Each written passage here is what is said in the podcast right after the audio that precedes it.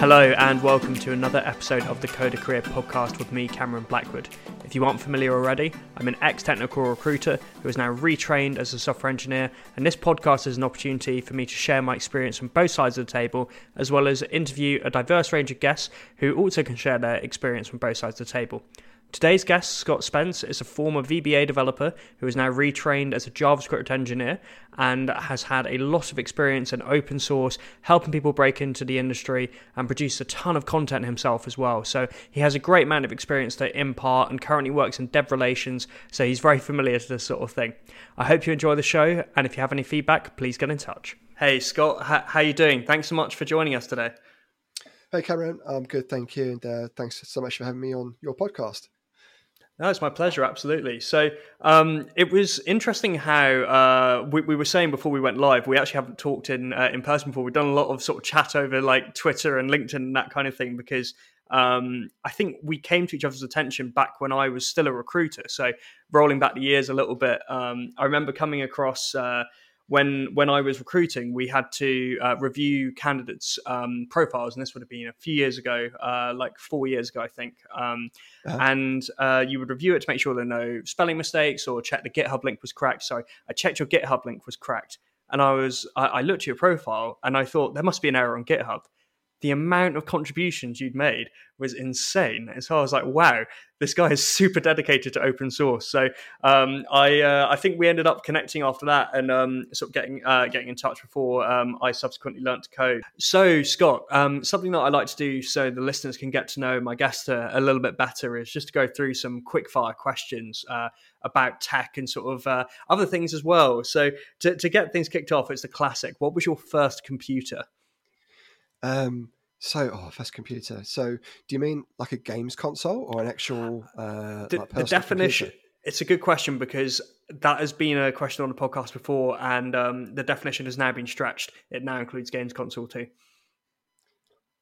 um, I'm sort of giving my, away my age here, but um, it was the um, the Atari. I can't remember what it's called. It's an Atari games console, which had like the cartridges.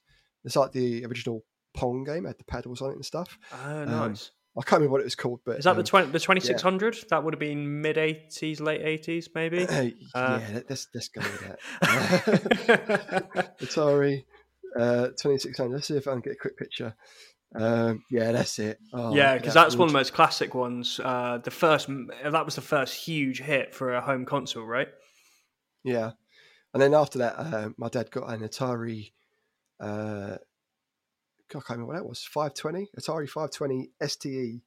And the, the E was important because it had uh, an audio bit on on there, so you could like use like uh, programs like Cubase and stuff like that.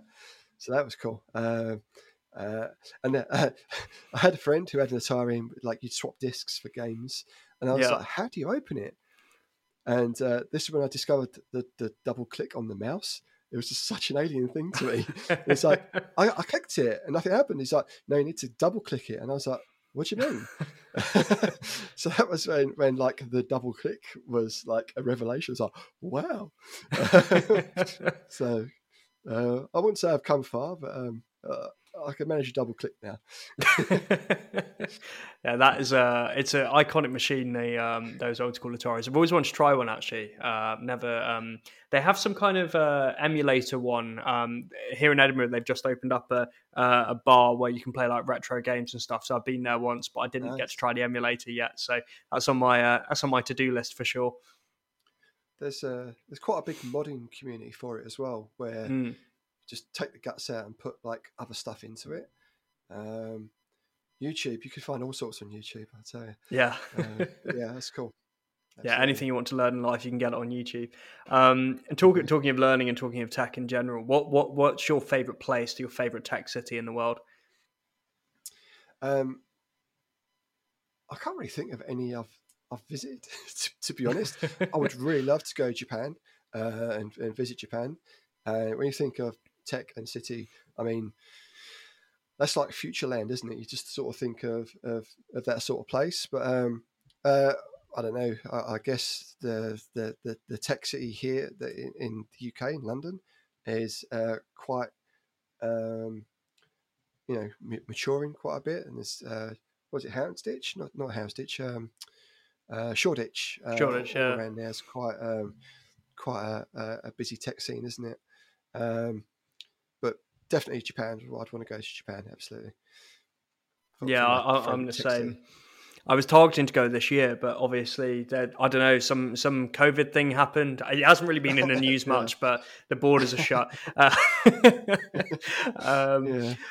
Um, what what about when you're when you're coding when you get when you're getting down to a bit of work? What kind of music do you like to listen to, and uh, what sort what was the last sort of thing you played on on your streaming platform of choice? Right. So my streaming platform of choice was Spotify. It's now Deezer for the better sound quality. Um, last song I played was "Dance Together" by Molly Collins and Ruth Royal if you don't know who they are, then you probably won't know anything else about the rest of the music I'm going to talk about. so, uh, a big big drum and bass fan, um, and um, I used to be a DJ like before I started. Uh, oh, nice coding. Um, I could say professional because I got paid for it. Um, oh, cool. I, I, I, did gigs on the weekends and stuff. So, um, yeah, but uh, it does, doesn't pay anywhere near as much as what uh, tech pays. So, I mean, you know, big big time DJs you, you do, but um, I was I wasn't in those sort of leagues. Um, so yeah, absolutely, drum and bass uh, all the way. Uh, occasionally, I listen to. Uh, no, I mean if I'm working, it's, it's drum and bass. But you mm. know, I like other. You know, I, I grew up in Motown, um, that sort of music, always like that, um, and like uh, the Clash. Um, and like specials. God, mm. I sound old.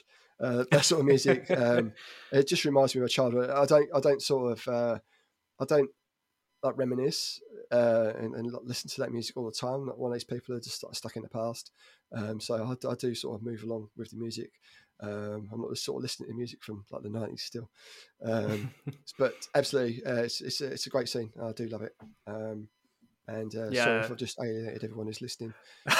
no, drum, drum and bass is, is if you're not a drum and bass fan, then and you code, you need to be a drum and bass fan because it is. I'm certain it's the best genre for for coding. So I alternate between that and like 90s rock, um, more just because I enjoy the music. But um, drum and bass is like uh, for me, it, it just it gets me in the zone, locks me in.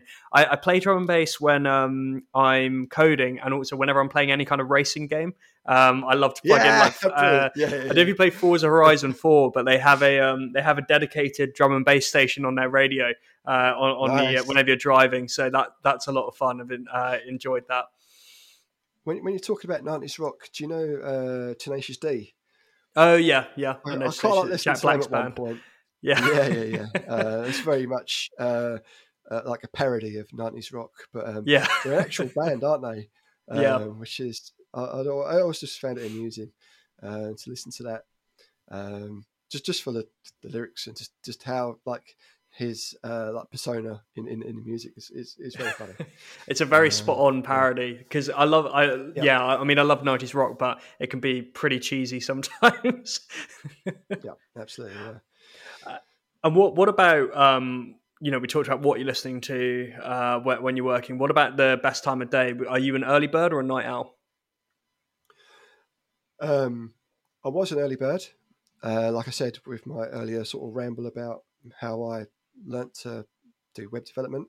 Mm. Um, I'd always find myself very productive in the morning, but but now, I mean, I still get up early and do stuff in the morning. Um, I, I find myself being productive when I feel productive. Yeah, it just sounds really odd, but um, if I'm like, right, okay, let's let's let's just crack on with this now, um, which I think is great um, because my previous place and my current place, like presenteeism, isn't a thing. They're, they're not expecting you to be sat somewhere doing a certain thing for a set amount of hours. Um, so it's just about getting the work done when you can do it, um, which I think is great. And um, a bit of both, both early bird, afternoon uh, bookworm, um, late night owl. I, I don't know. I, am just just whenever I can do it is is when I do it. but um, in, in the past, it was always very early morning when I'd sort of knock most of the stuff out. But um, yeah, just just as and when I can do it now is is, is when it happens when I'm most It- productive. Especially with learning, if you can get into the habit of doing it early in the morning. From from what I, I know about you, I, I know you did it much more successfully than me in terms of getting up every day. I was much less disciplined from the sounds of things, but um, whenever I did manage to haul myself out of uh, out of bed um, to code, it, it's very nice to do it when you know there's not going to be any work distractions. And the nature of my job when I was learning to code was I was getting phone calls all the time and that kind of thing. Um, so it was really great to be able to um, get there and uh, and and sort of quietly code because you like these days when when you're a more experienced engineer like we are, you know, you can code with a few more distractions going on a little bit, but um, you need to really focus when you're first learning the concepts. So it's um, yeah, it's, it's definitely good to do. Yeah, what what I did um, when I had to do that was I'd, I'd I'd leave my phone in another room, Mm. and I I still have now all of the like notifications turned off on my machine, apart from Slack. Um, I am listening at work, honestly, um, but um, uh, it's just to uh, turn off any distraction um, because you know once you're in the flow, and you just get that it, when you're in the office, you get a tap on the shoulder. You know that'd be like you know like the meme where it's Hmm. like all the uh, equations going on yeah, you'd be like, that, uh, "This is how this works," and then tap tap tap, and all that just go poof, and you'd be like, "Oh, right, uh, hi, how can I help?" um, so yeah, absolutely, having that time uninterrupted is absolutely uh, essential. So, um, but but but now, just just whenever I can get the time to do it. yeah. Uh, what what what about pre the code days? Um, what job did you want when you were a kid? Uh, a job. I, I want to be a soldier, like my dad and uh, my brothers. They've all been in the military, and I haven't. It got it got to that point where I was like, well, I can either do this or I could be a DJ. So it's like I'm going to be a DJ, uh, and that's that's that's what I did.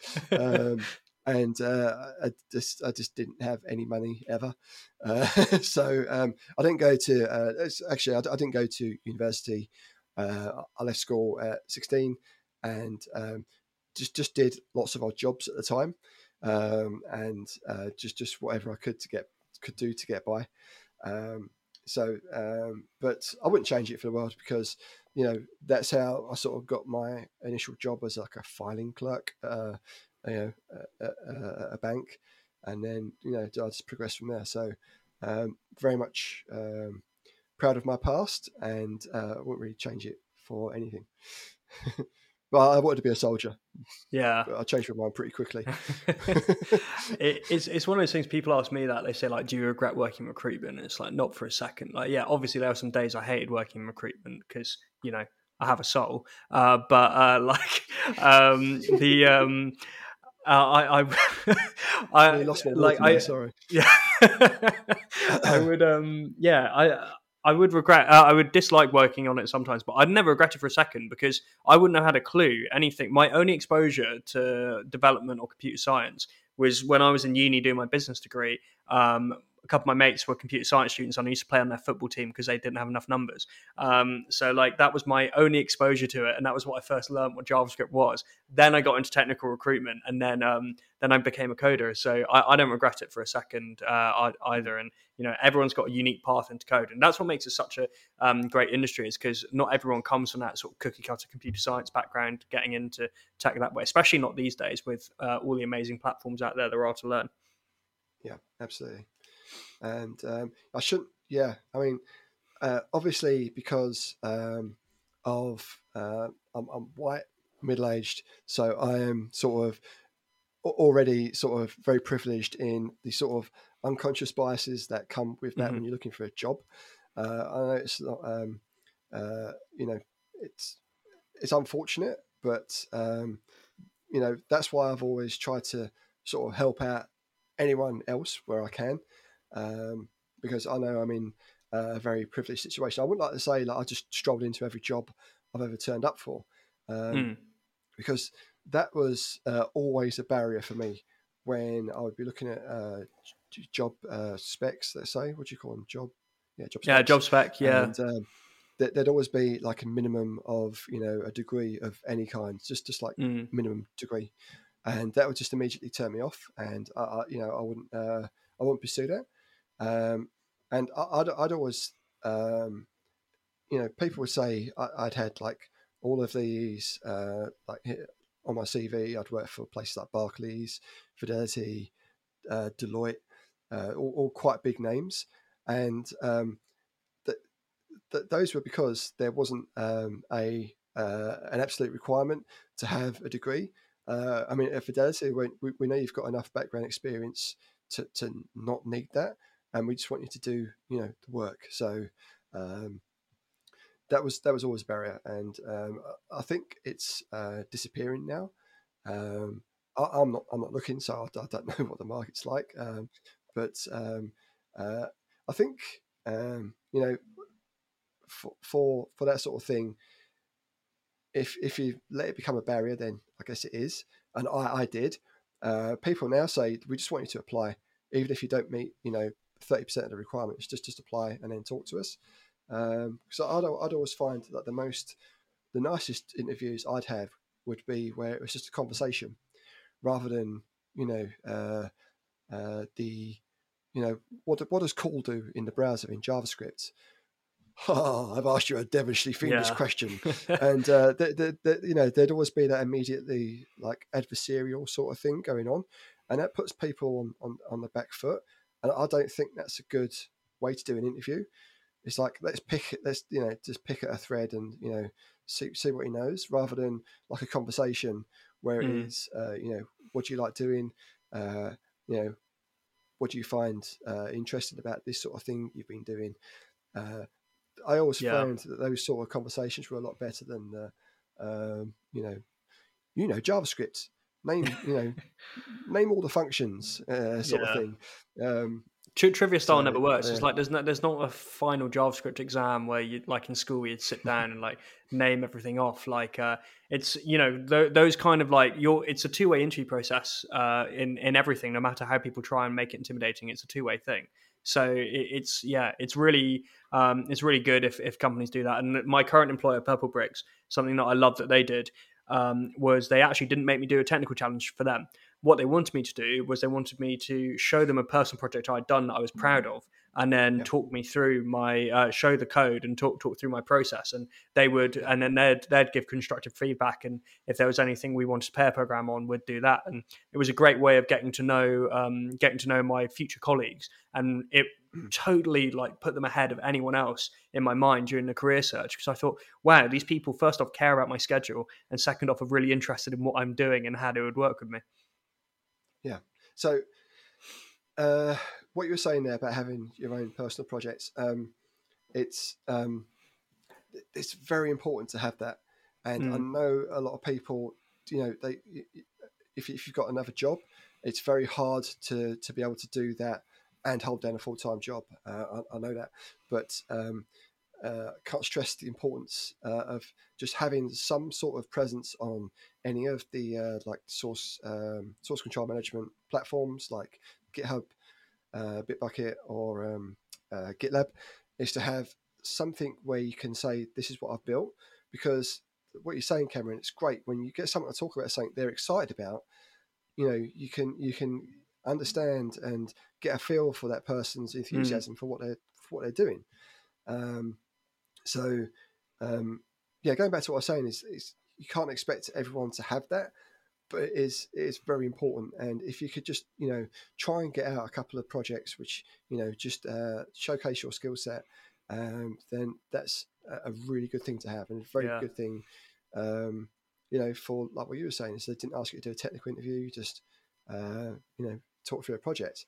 I've done mm. interviews before, and I thought they've gone really well and you know it's it's like a knowledge exchange because the people who you're talking to uh, they were like that's interesting why you've done that. I've not seen that before. And um, you know it's it's it's a good way to uh, you know build that initial rapport as well with with uh, you know your could be uh, team members. So yeah absolutely. Yeah.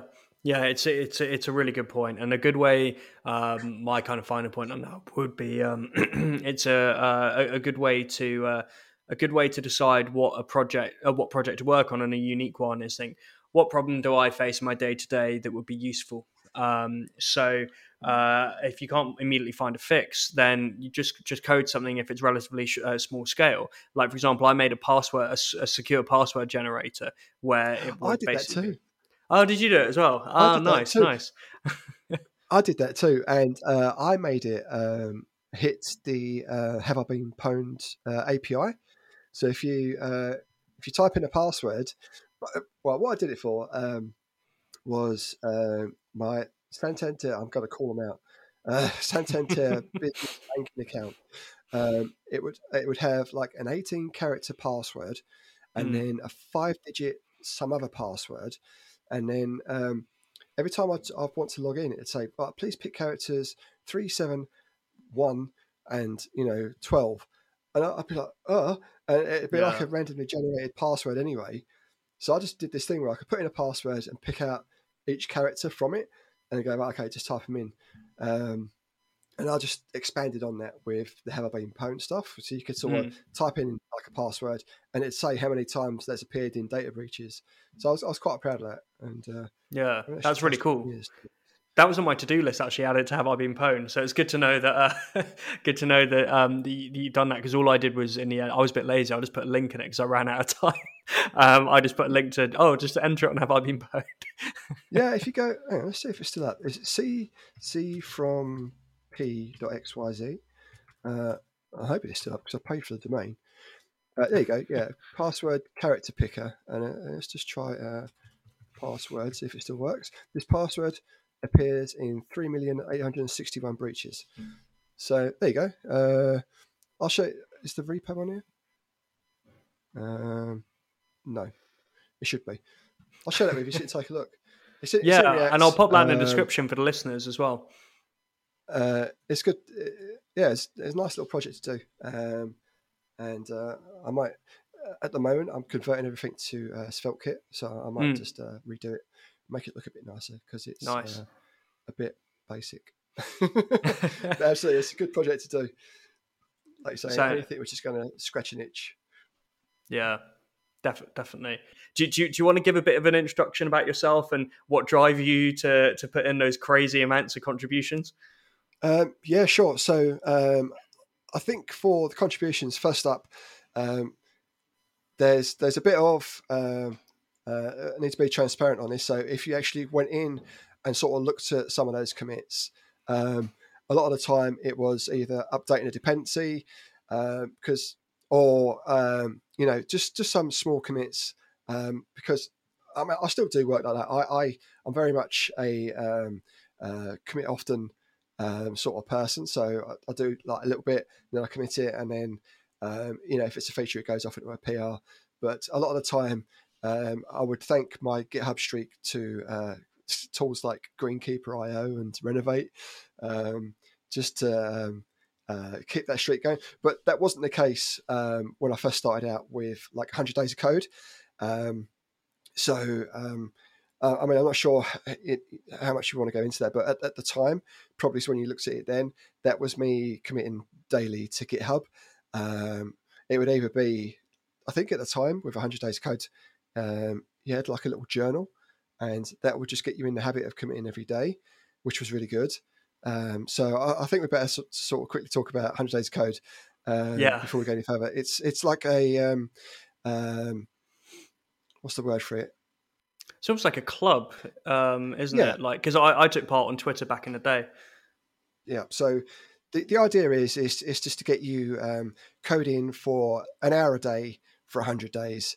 And uh, the, the thing is, it it didn't really stop at hundred days for me, um, and um, I, have sort of got into the habit. You could call it a bad habit now because um, even with like my current work, I still get up early in the morning to do my own sort of stuff.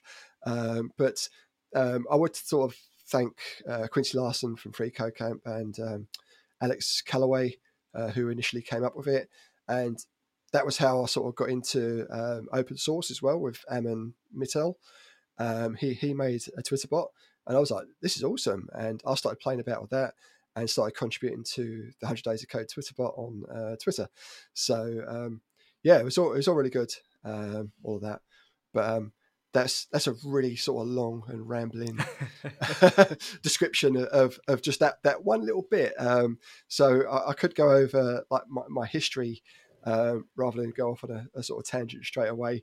Um, yeah, so, no, I, I, mean, tell us the story. How, how, did you get to the point where you were like this hyper productive uh, open source uh, contributor? And uh, what, what what's the whole story? How did you first get into tech?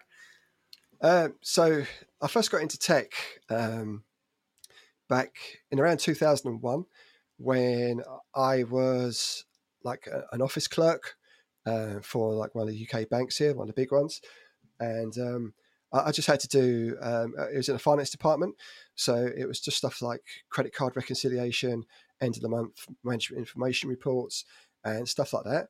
And I was doing it all manually with Excel and uh, you know, like, uh, God, I can't remember what they are now. It's been so long, but like, you know, summing up columns and stuff and then putting those into a report and just formatting things in a certain way.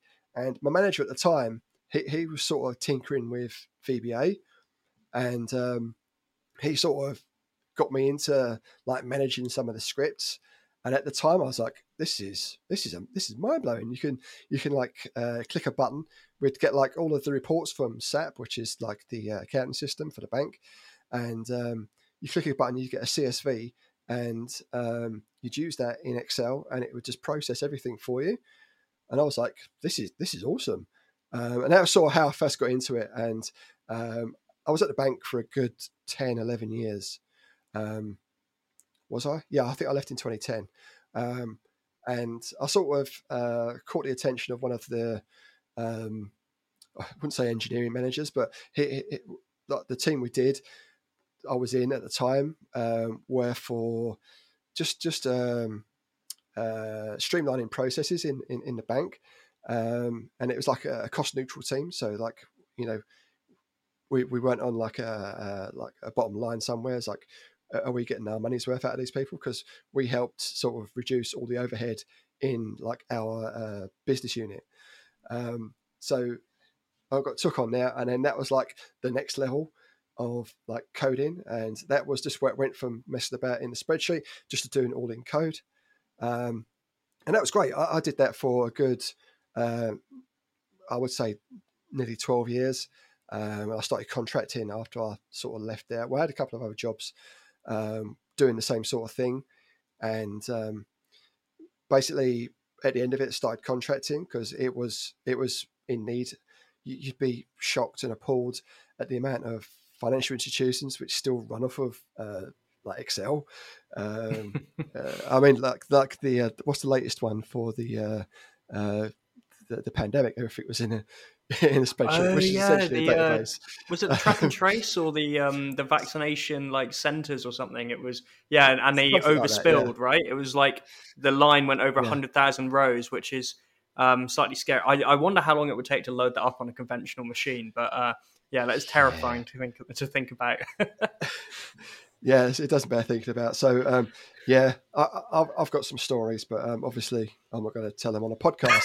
um, maybe, maybe stay in the pub uh, over over a few beers, but um, yeah, it, it is it is quite shocking, and it was very much in demand at the time. And then around 2016, uh, everything started moving to the browser with Office 365, right? And um, I was at a sort of a like uh, what's the word for it? Not a turning point. There's like a, a fork in the road, let's say and I could carry on doing what I was doing, uh, which was very lucrative. And um, you know, I, I, could have sustained myself for. I could still be doing it now, I guess, or you know, I could go to where everything else was going, which was in the browser. Um, and that's when I started um, thinking about you know doing stuff in the browser.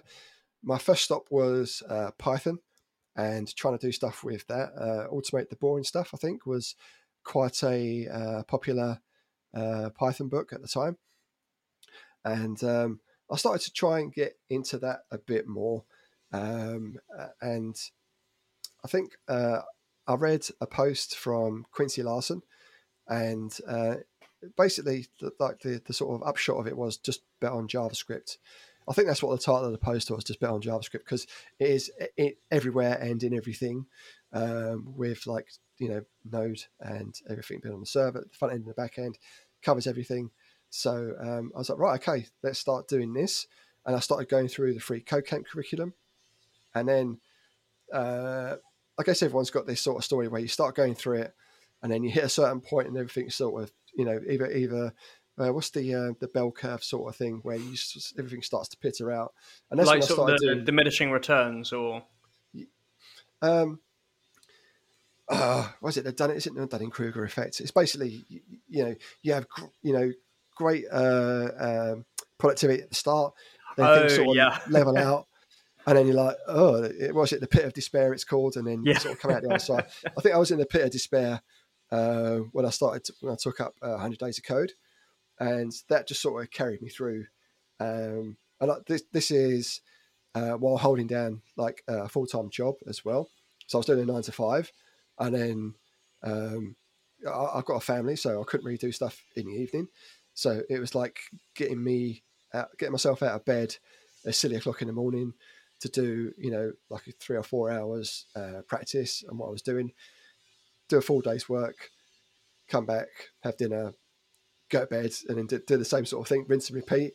And um, that's pretty much what I did from like mid 2016, I think, uh, up until pretty much uh, the end of uh, 2017.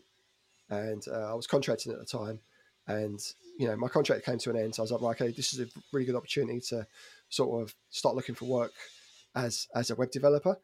Um, and one of the the most useful things I did at the time was something called Chingu Collabs, and that was um, I think I did one or two. Um, and Chingu Collabs is where you are with um, you have cohorts, so like a team of three or four people, and you all decide to work on a project. Um, all remote. I was working with people in uh, Egypt and um, Romania, I think. Um, and you, you build a project and you'll work through it with like GitHub issues. Uh, I think the project board was a new thing at the time in GitHub as well. So everything would go onto the project board. Um, I, nominated, I, nominated, myself as a project manager, mm-hmm. so that went on the CV. And um, we just sort, we just started working through uh, this uh, project. And at, at, the time, like before I started it, I wasn't feeling very confident at all um, with sort of my skills and you know how, how that would sort of map on to like doing a full-time role um, but like when i got part way through it working with other people you just learn from each other. And that was the best bit just just uh, filling in all of the, the, little gaps i had here and there in, in, my knowledge. And at that point i was like right okay i can i can start applying for for roles now. And i, I felt comfortable doing that. Um, and obviously i've got a good 10 years prior experience um, as as a software developer, um, but I, I, it, it's like totally different to web development. Um, I mean, I felt really comfortable with JavaScript because it was very much like VBA, which is what I used before. Um, where it was all loosey goosey, it wasn't typed. TypeScript wasn't a thing at the time, I don't think. Um, so I, I wouldn't say I took to it, you know, quickly. And I think everyone will say that with JavaScript. Everyone uh, it's you know there's there's new things to learn all the time with it. But um, uh, I think I had like enough of a like a foundation to start looking at other places, and um, I think I used Hackajob, um, not Talent.io, and uh, I think I got um, a uh, invited to like a face to face, and uh, had uh, had my first interview, and it, it went incredibly. I mean, the interview was was um, wasn't wasn't great. I didn't think it went very well at all. But they, they you know, they they just offered me the role, so I took it. Very happy with it, and um, that was great. I, um, I think it was in. I started in March 2018, and um, that was an agency, government contractor, dealing with digital transformation, um, and they are doing very well for themselves now. I think. Uh, but I was the only only React guy on the team, uh, who was full time, and um, they did all of their work in Angular, and I'd never touched Angular. And um, it, this was this was at the confusing time of Angular where. Um, yeah, because there's two completely different versions, isn't there? Yeah, yeah, and um, it was really confusing for me because I think it was in TypeScript, and um, the, the way I would sort of debug stuff in like React, I'd just dump out the props into like a console log just so I could see what was going on. And for some reason, you couldn't do that with Angular. It was really hard to have something in the DOM and sort of poke around what was in like uh, any of the props you were passing to it. So that was uh, very much a learning curve, and it was just me as a full time person, and we had like two or three contractors, and they were just very focused on what they needed to do. So it was it, it was pretty tough.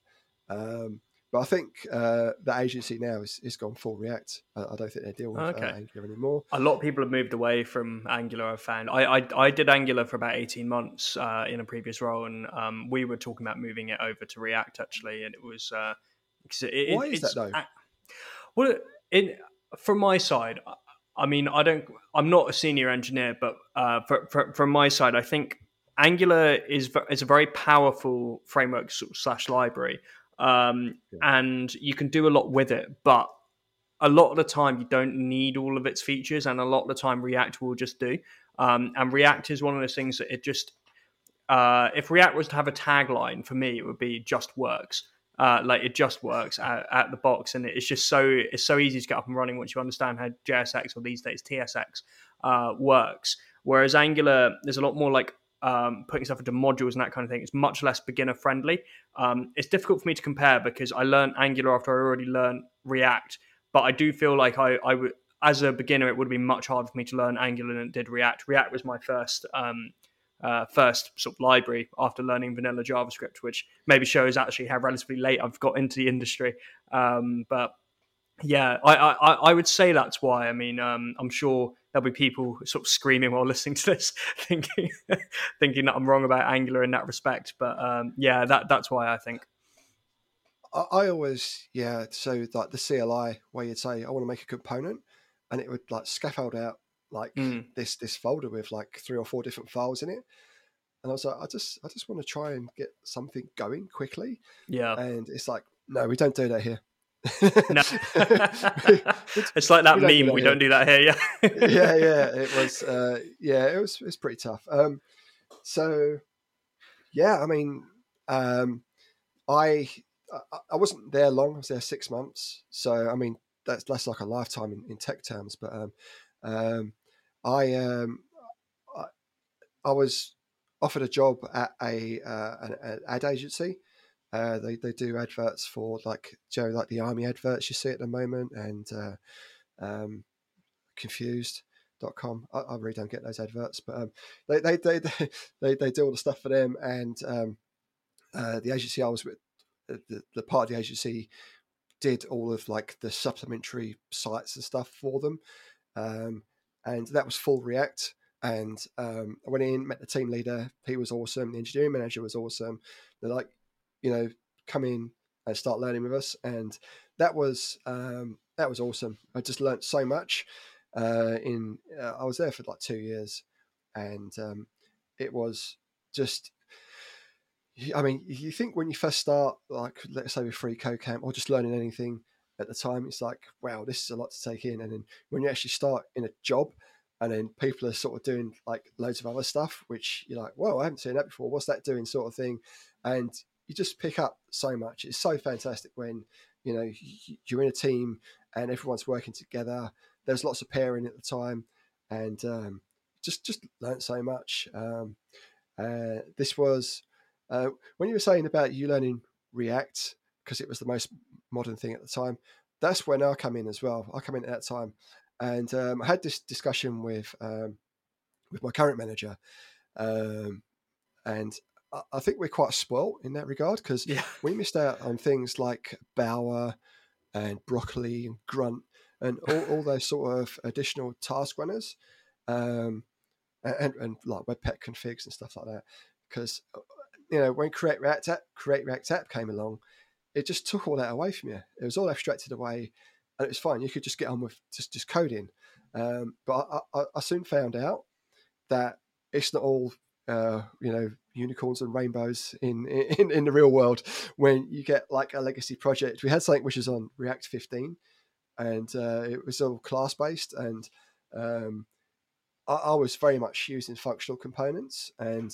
Um, was it React 16.8 where hooks came along? Yeah, 16. Yeah, Re- yeah, hooks came in there, and that, and that just totally changed React, didn't it? Yeah, yeah, and I was I was so geared into that way of working when we had to use this legacy project, it was all classes, and um, I was like, "Can we upgrade it?"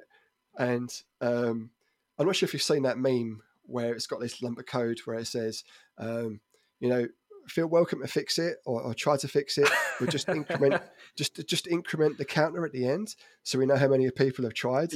um, it, it, it, was that sort of thing. Everyone on the team um, would, would, try to sort of move this from uh, React 15. They'd, they'd, they'd, have a go and I'd be like, no, we'll, we'll just leave it as it is for now. Um, and that, that's where you sort of learn, like the you know, get your hands dirty with all those sort of uh, bits of a project, which you know, uh, stuff just gets bolted onto it. If there's not a good uh, like discipline in the team with um, you know how code should be done and things like that, that's when stuff like that starts to break down. Uh, but that was um, that was great, and it was at that time when I was like, right, okay, uh, anything I was learning, I was writing about in, in my blog, and uh, just sharing that stuff out. And it was around that time, uh, around like 2019, uh, well, I, I, decided I wanted to sort of make uh, like educational content to help other people. So I'd always write like content for um, like the person who was like one or two steps behind me, and uh, I really got a lot out of that. And uh, that's when I started sort of trying to position myself into like developer relations and you know helping out people online got i mean i was already really involved in twitter from 100 days of code uh, but just try to you know help out self promote in in that sort of area um, and you know just sort of try you know just do that be an advocate for everyone and everything and um, I, I, was lucky enough to um, um be um, involved with GraphCMS is my current employer um, from I wouldn't say from the very beginning. I think they started in 2015. I got involved with it in around 2018 when I was like very much a, a Gatsby fan. Uh, I still like Gatsby, um, but that was the thing at the time. It was like static, everything's pre-rendered, everything's fast, and that was what I brought into my team. And I was saying, look, this is great. I think we should use this for everything. Um, it, it, it's not the case. You shouldn't use Gatsby for everything. um, I mean, it is a good tool, but um, uh, I, was very much advocating for that at the time. And GraphCMS, uh, which I'd, I'd, always try to get into a project if we were working on it at the agency.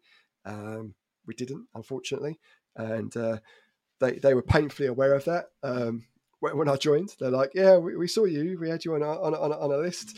Um, I'm like, "Sorry, I'm here now, and uh, I couldn't, couldn't convert anything for you." Uh, but I was I was very keen on them at the time. So when I actually did get to interviewing and talking to them, it was uh, um, it, it, felt like I wouldn't say it felt like I was coming home, but when I did start with them, I was I did feel very welcomed, and I still feel really supported where I am at the moment. Um, and that's that's a good thing to talk about as well. Is actually like team management. Um, you know, the agency I was at prior um, had a very good engineering manager, but he was split across so many different disciplines and silos because uh, they had like a web team, iOS, Android, um, each with like uh, four or five people on each team, and then he was split across, um, you know, uh, like the, the, the, vertical for bits coming into the business as well. So it, it was it was very tough, um, but um, a good manager goes a very long way, and uh, I, I, was helped out in, in, a lot of situations with uh, good management. Um, yeah.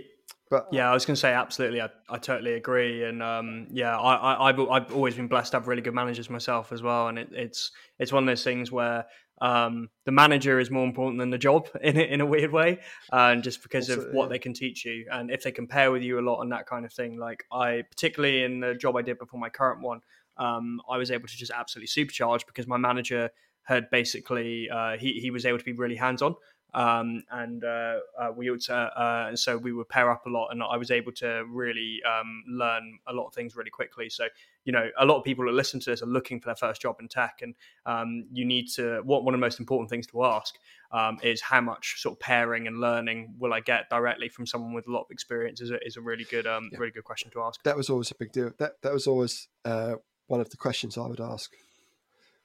Yeah, that that was always one of the questions I would ask. Would be, you know, who am I going to learn from? Who am I? Uh, also, who am I going to be working with, and what am I going to be uh, making?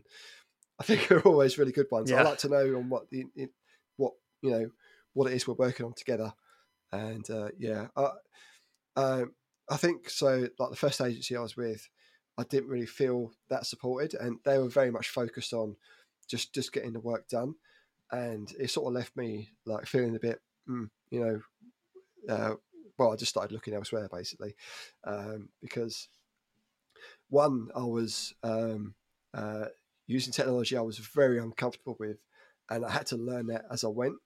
Um, I mean, I did do um, like stuff in React and Gatsby at the time, and I was like, "This is what we can do with this technology. Look, look how fast it is!" And um, they were like, "Well, we need it in Angular." so um, uh, uh, that was um, yeah, that was that was tough, and that that was basically why I started looking elsewhere, uh, and I was only there for six months, and that's why I stayed at the like my, my previous place for, from where I am now for so long because I, I, I, was in a, in a great team. Uh, we were always learning off of each other and supporting each other, so that was important and one of the reasons why I was there so long as well.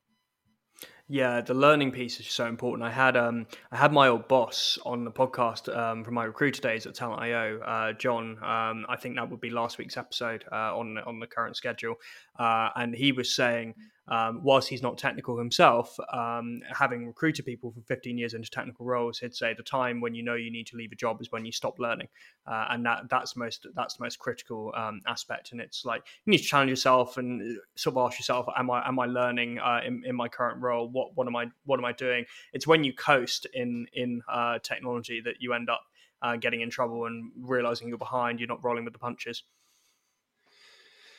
Yeah, that's that's not a nice feeling, is it? Where you, yeah. you just um, uh, you, you, don't really feel like you're progressing or um, learning anything new. That that's not a nice position to be in. And I mean, some people um, are are perfectly happy with that. Some people, I mean, uh, going back to like my my VBA days as like an mm. analyst developer, uh, th- there wasn't anything changing in VBA. It hadn't changed for like the, the, the, 10 years before I started using it.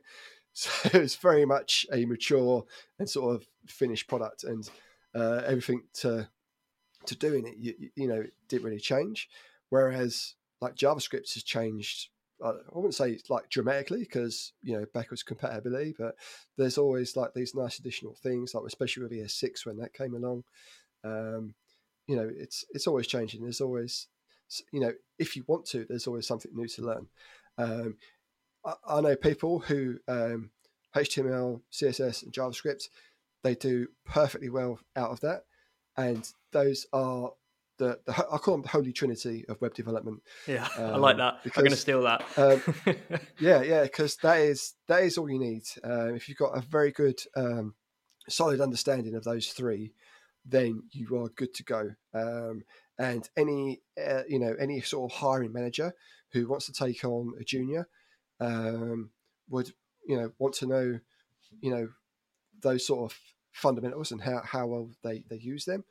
Um, at the time when I when I started looking, I was like, I must know React. I must know everything there is to know about React.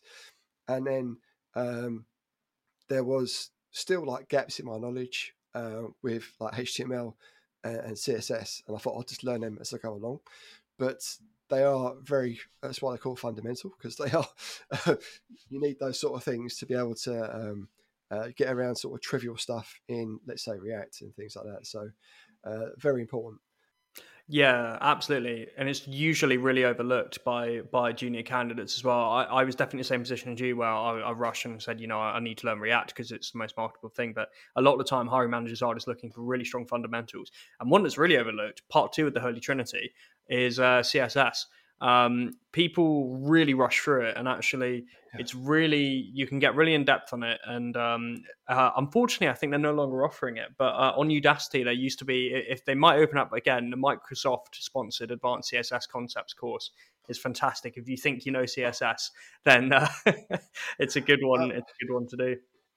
I've been at it a good what uh, six six years now and if someone says to me center a div, uh, it's, like, it's, the it's the old trope, isn't it? But I mean, if you do CSS grid and Flexbox now; it's it's mm. fine. But um, it it still does sort of strike fear. If, it, you know, if I was if I was on a stream and someone said same thing with forms. I was on a I was on a live stream uh, a couple of weeks back now with Eddie Eddie Jaoude, and uh, he said, "Right, we need to make a form." I just froze. I was like, uh, "Okay," because.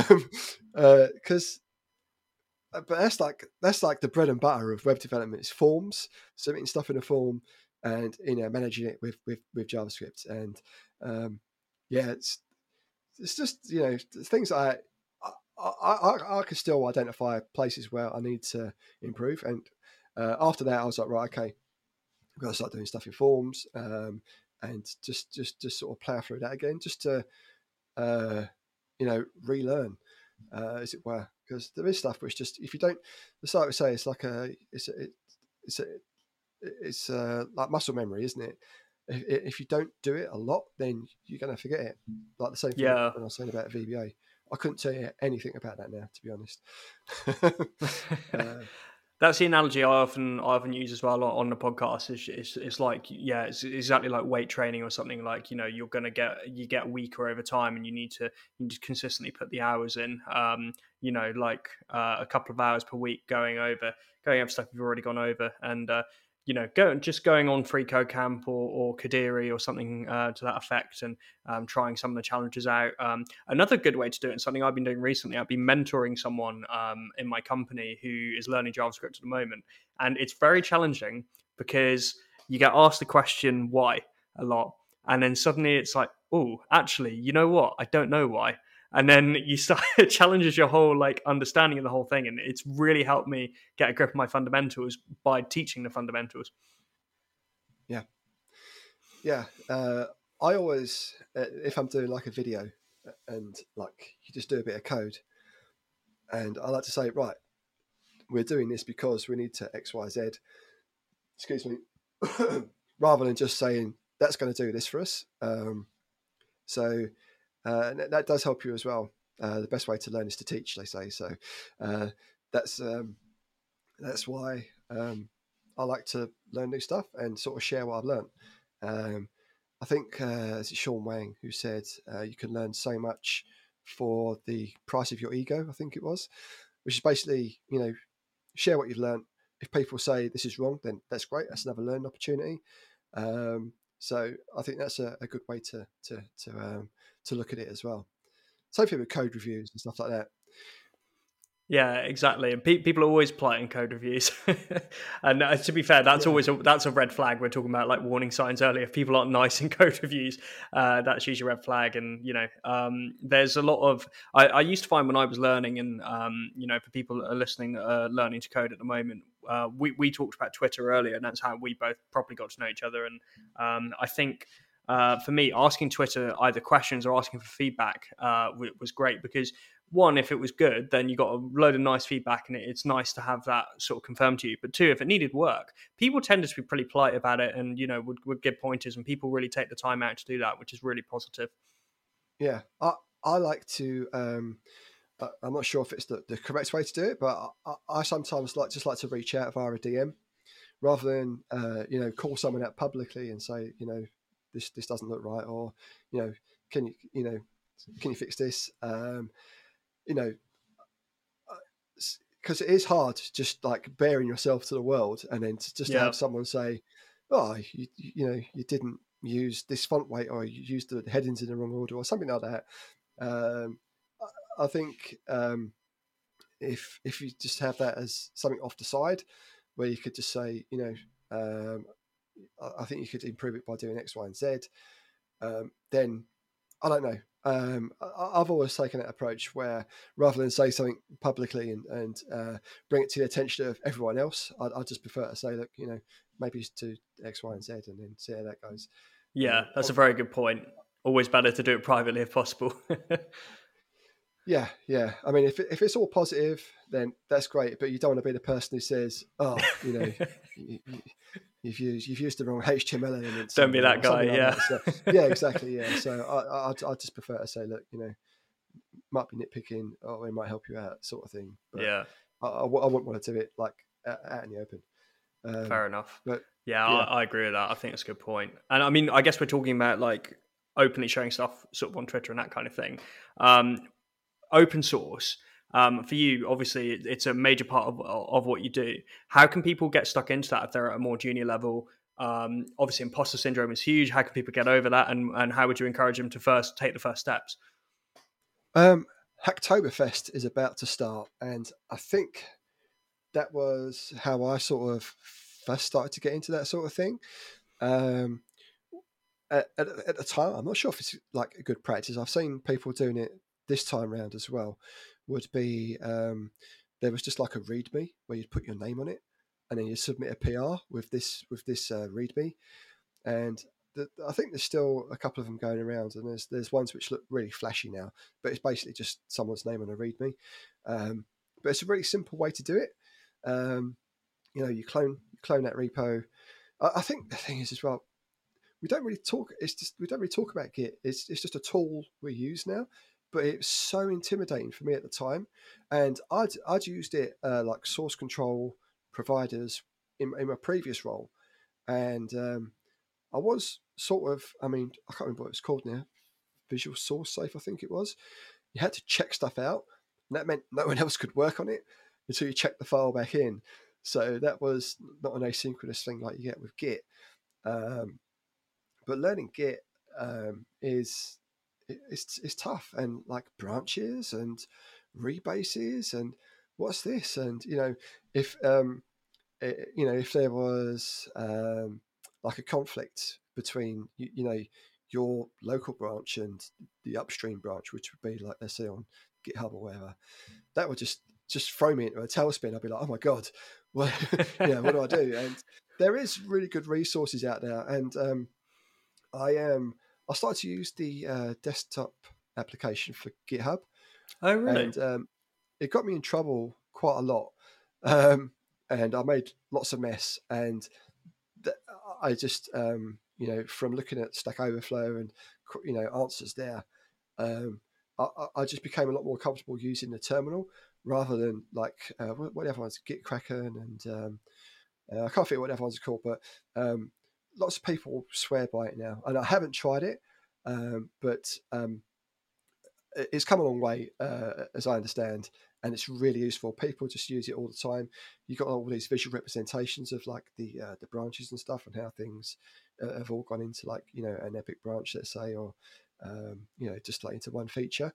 Um, but I, I I learned via the terminal, and you know I, I- I think if there's an issue um, and you start searching how to resolve it, ninety nine percent of the time you will see it as a, like uh, a command line solution.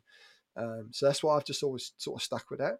But I guess I mean in uh, Visual Studio Code, I, I, I use the source control um, tool side panel in that a lot of the time just to like check stuff in and uh, add a commit message and stuff. So uh, anything which involves like um, pushing a branch off or um, you know doing a rebate rebases. First time I learned about a rebase, I was like, "What is this? What are we doing?" And it's like, "Well, we're we're writing over all of your stuff with the stuff which came from the upstream branch." And I was like, "Oh man!" So uh, and it, like it's effectively doing the same work, tw- you know, twice. And I was, "Wow!" But yeah, uh, just just getting the basics of Git was tough. But wow, that's that's such a tangent. Um. Well, I, I was going to say before um, the uh, this is an embarrassing one to admit, but um, I was so scared of Git when I started learning to code that I refused to use it. I used to copy and paste my code, paste it into Stack, uh, paste it into GitHub, and just Control C, Save it. Control V, and then and then Yeah. just hit save. Well, no, that's that's fantastic. That's a fantastic way to do it. And you know, if someone wants to get involved in doing anything in open source, oh, I went off a real tangent. Now. I'm so sorry. Um, if you want to get involved in open source um, anywhere, a- a lot of the time there are uh, maintainers who will have like loads of open issues, and um, th- th- there's usually a label where they'd say uh, up for grabs or help wanted.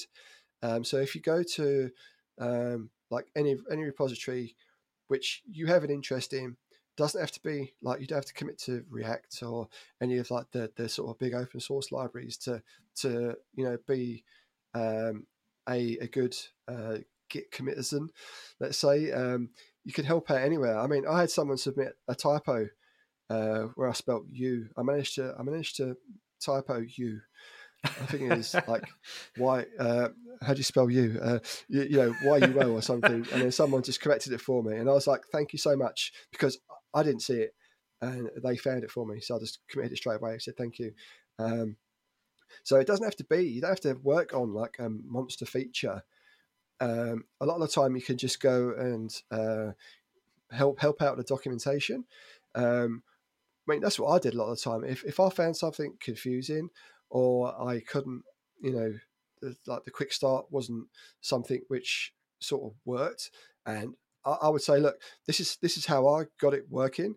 Could I, you know, put in a documentation so it's clear for other people to use? You know, uh, people say, yes, please, please do that. Thank you so much. And you know, you can go off and you can make your commit, and you could do that. You could make your own fork of it. So, uh, like a fork is just like your own copy, like save as. Uh, if you put it in like Microsoft Word uh, sort of uh, way of thinking of it, uh, that's what I used to say. It's, like you're saying save as, um, and then you are sort of merging that back into like the, the original sort of copy, as it were. Um, but that's a great way to do it. Just make your own fork, and then you could edit it in GitHub manually and just do it that way. So that's that's a that's a really good way to do it, actually, Cam. Oh, um, oh, thank you. I, I wasn't expecting. I was expecting you to laugh at me, so thank you. no, no, that's, that's. I mean, if, if if if you know, and like from from my earlier sort of ramble about how Git can be very daunting, it is. Um, and there's I'm trying to think of um, some good exclamation exclamations ex, exclama, explanations out there of how to use it, and I can't remember her name. Uh, there was there was one person who did a really good ex, ex, explanation of how to use it, and it walks you through just making your own sort of commit to your own little repository, and like making a branch, and then making some more changes, and then merging those in, because um, Git and GitHub and GitLab and Bitbucket, GitHub GitLab and Bitbucket are based off of Git, which was like another thing for me is like, what are all these things? Um, so like Git is the main sort of like engine that say it's all based off of, and then things like GitHub add additional features like pull requests. Um, I think you get them in GitLab as well. I'm not sure about Bitbucket. Yeah, you can do PRs in Bitbucket yeah, as well. So yeah, Bitbucket you can do. PRs. That was also confusing. There was also many so many different terms people used for like what seemed to be the same thing. Um, but yeah, I think just just if you want to get involved, uh, Hacktoberfest is like tomorrow, starting tomorrow, um, and there'd be loads of uh, labels which would say Hacktoberfest. So if you just go into like GitHub and then click on the issues link, and then you can filter out on labels for Hacktoberfest. Um, I did um, uh, well. The the person I was working with at the time on this project. It's his project, Paul Scanlon, and it was uh, it's called MDX Embed, which is basically allows you to embed, like say, tweets or videos in your uh, in your web page, which uses uh, something called MDX, which is Markdown, uh, JSX in Markdown, which is like React components in Markdown. Um, he did a really good umbrella issue for that. So it's like one big uh, issue with loads of checkboxes on it, and each one of those checkboxes was another issue. And um, I think he did a great job of just setting this up for Hacktoberfest, and it went really well. And at the time, last year when it happened, I think it's opt-in now if you want to um, have your like your GitHub project to be part of Hacktoberfest, you need to opt in. Uh, I'm not sure how that's done. I think it's via a label on on your project. Um, but at the time, there was like this this YouTuber with a lot of followers who said, "Hey, here's a way to get free swag. Just go off and edit. Just go off and edit like a README and just like you know make silly little adjustments." So um, that did cause a lot of um, commotion, let's say, at the time, with people making um, you know not very. So this is the thing I'm trying to balance this between someone, you know, adding a space on a README or you know, um, just doing something like that against someone like literally just saying there's a, there's a typo here or something like that.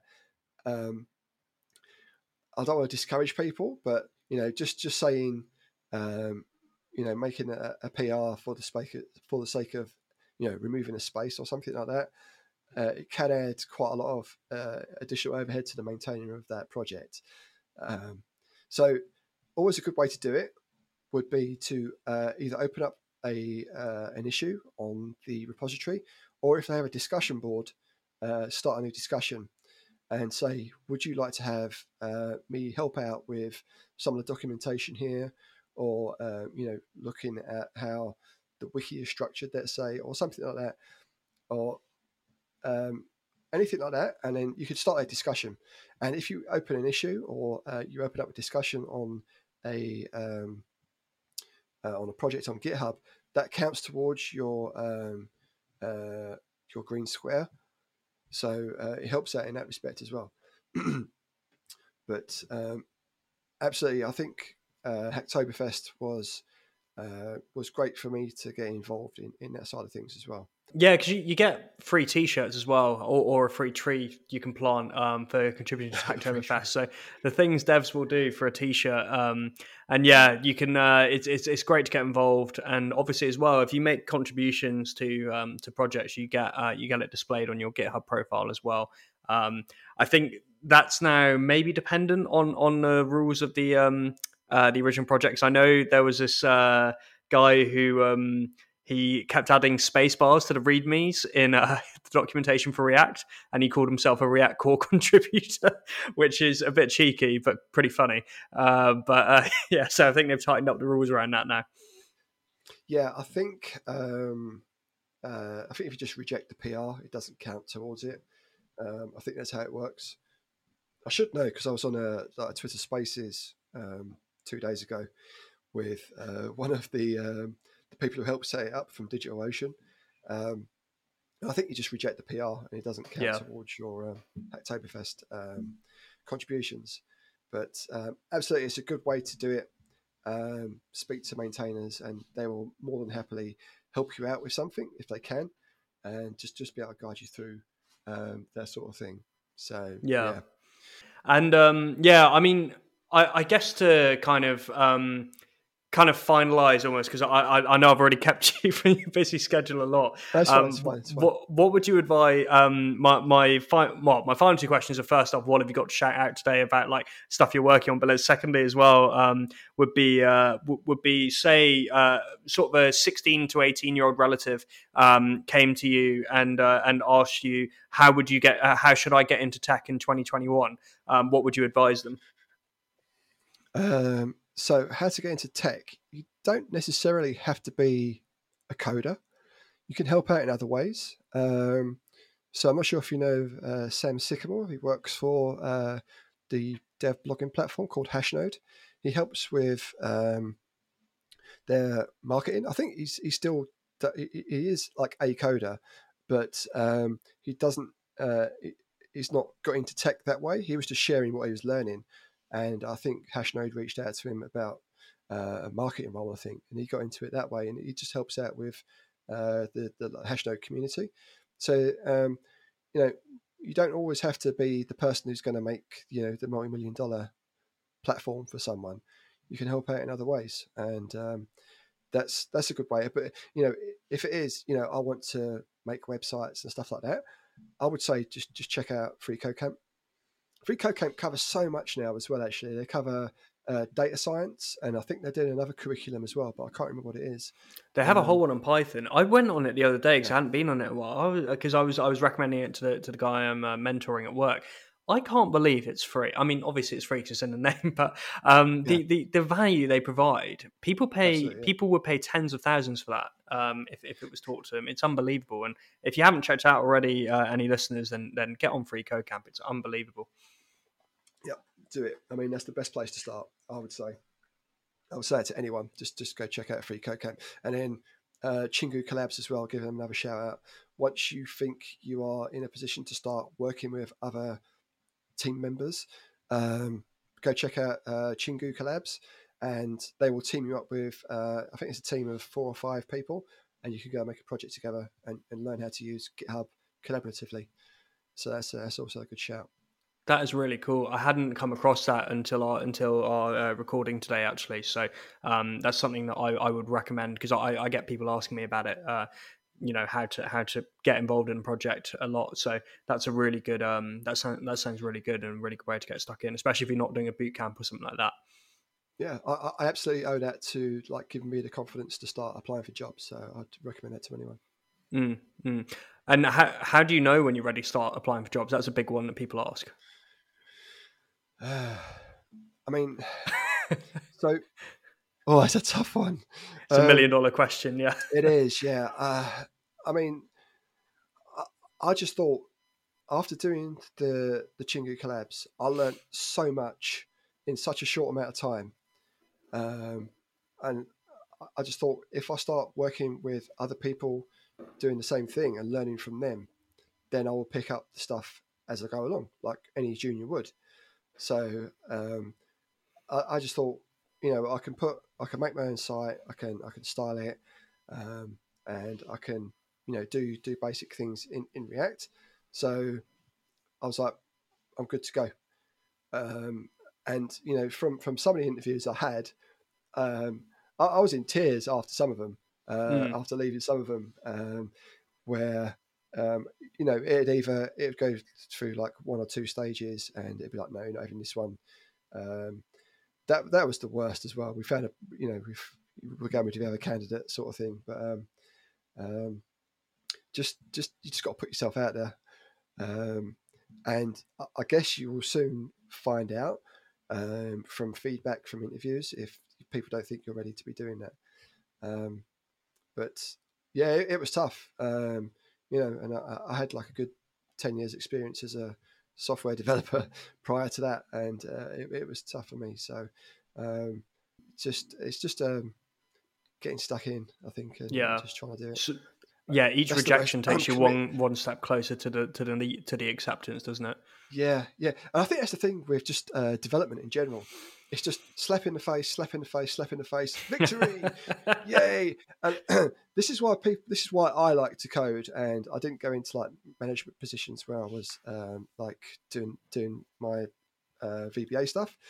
Was that I, I liked the solving that problem mm. um, and having you know that that goosebumps where you know you've you've got that thing done, you've been sort of bashing your head against all day um, that that's why I still want to be an individual contributor rather than someone who's you know helping other people because um, I, I, still enjoy the the buzz of working through something, getting it to do the thing you want it to do.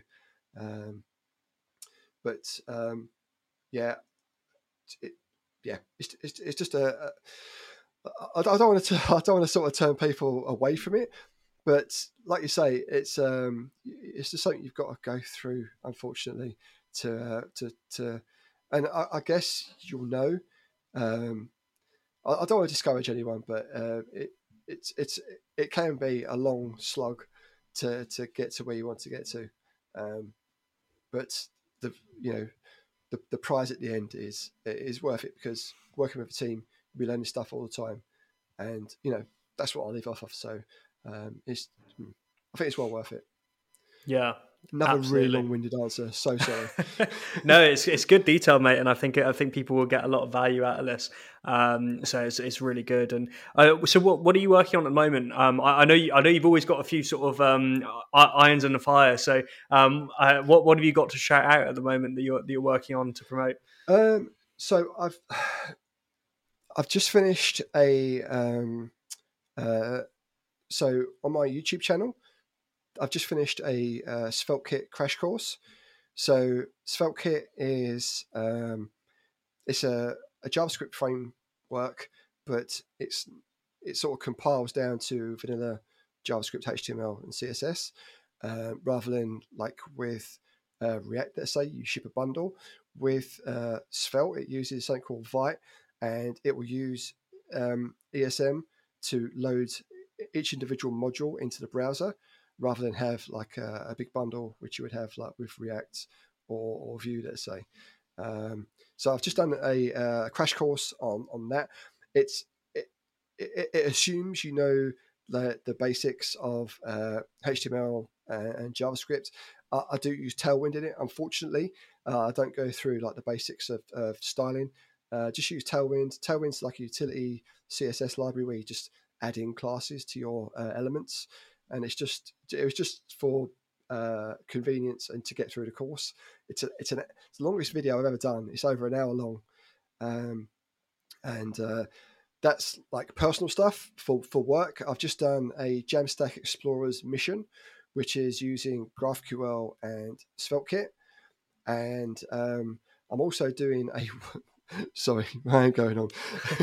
uh, I'm also doing a workshop at Jamstack conference, which is the first uh, workshop I've um, hosted. I think um, maybe it's the second, uh, but it's the first one I've done at Jamstack conference. I'm super excited about that, and it's going to be the same thing. We're going to be learning about using GraphQL with SvelteKit. Um, so yeah, loads of awesome bits to talk about. Yeah, and all the link, all the links for that will be in the description as well. But um, yeah, that, that all sounds really good, and it, good to see you. Uh, you, you, you're still, you know, creating so much value in the in the open source and JavaScript community. So that that sounds oh, really really awesome. excited about all that stuff at the moment. So yeah, super excited about that. What are you working on, Cam? Tell us what you're working on. Oh, bit of this, bit of that. Um, primarily this um, Coder Career. So yeah. yeah, the podcast and then the wider ecosystem that's going with it is more under development at the moment. So um, in the long in the long term, Coder Career will uh, be a hub for jobs uh, in in um, the junior and uh, junior and mid level jobs in tech, where you can go to get your first or second job, and uh, generally a content hub to uh, to break in. So that's mainly what I'm working on, and um, yeah, other than that, um, working on working on a day job, helping um, helping people buy and sell houses in the most uh, tech led way. So that's been a lot of fun as well. We're working on uh, with some really awesome tools uh, in uh, TypeScript, React, Next.js, and it's been a lot of fun. So um, I believe we're hiring as well at Purplebricks, so do check out our vacancies as well. Sweet. Yeah. So um, th- thanks so much for for joining me uh, on the pod today, Scott. I think um, your your experience and um, enthusiasm for the industry is, is absolutely awesome. I think people will have got a ton of value out of it. So really appreciate your time and taking the time out um, to uh, to speak to me today. Awesome. Uh, absolutely, it's a pleasure. Thanks for having me on.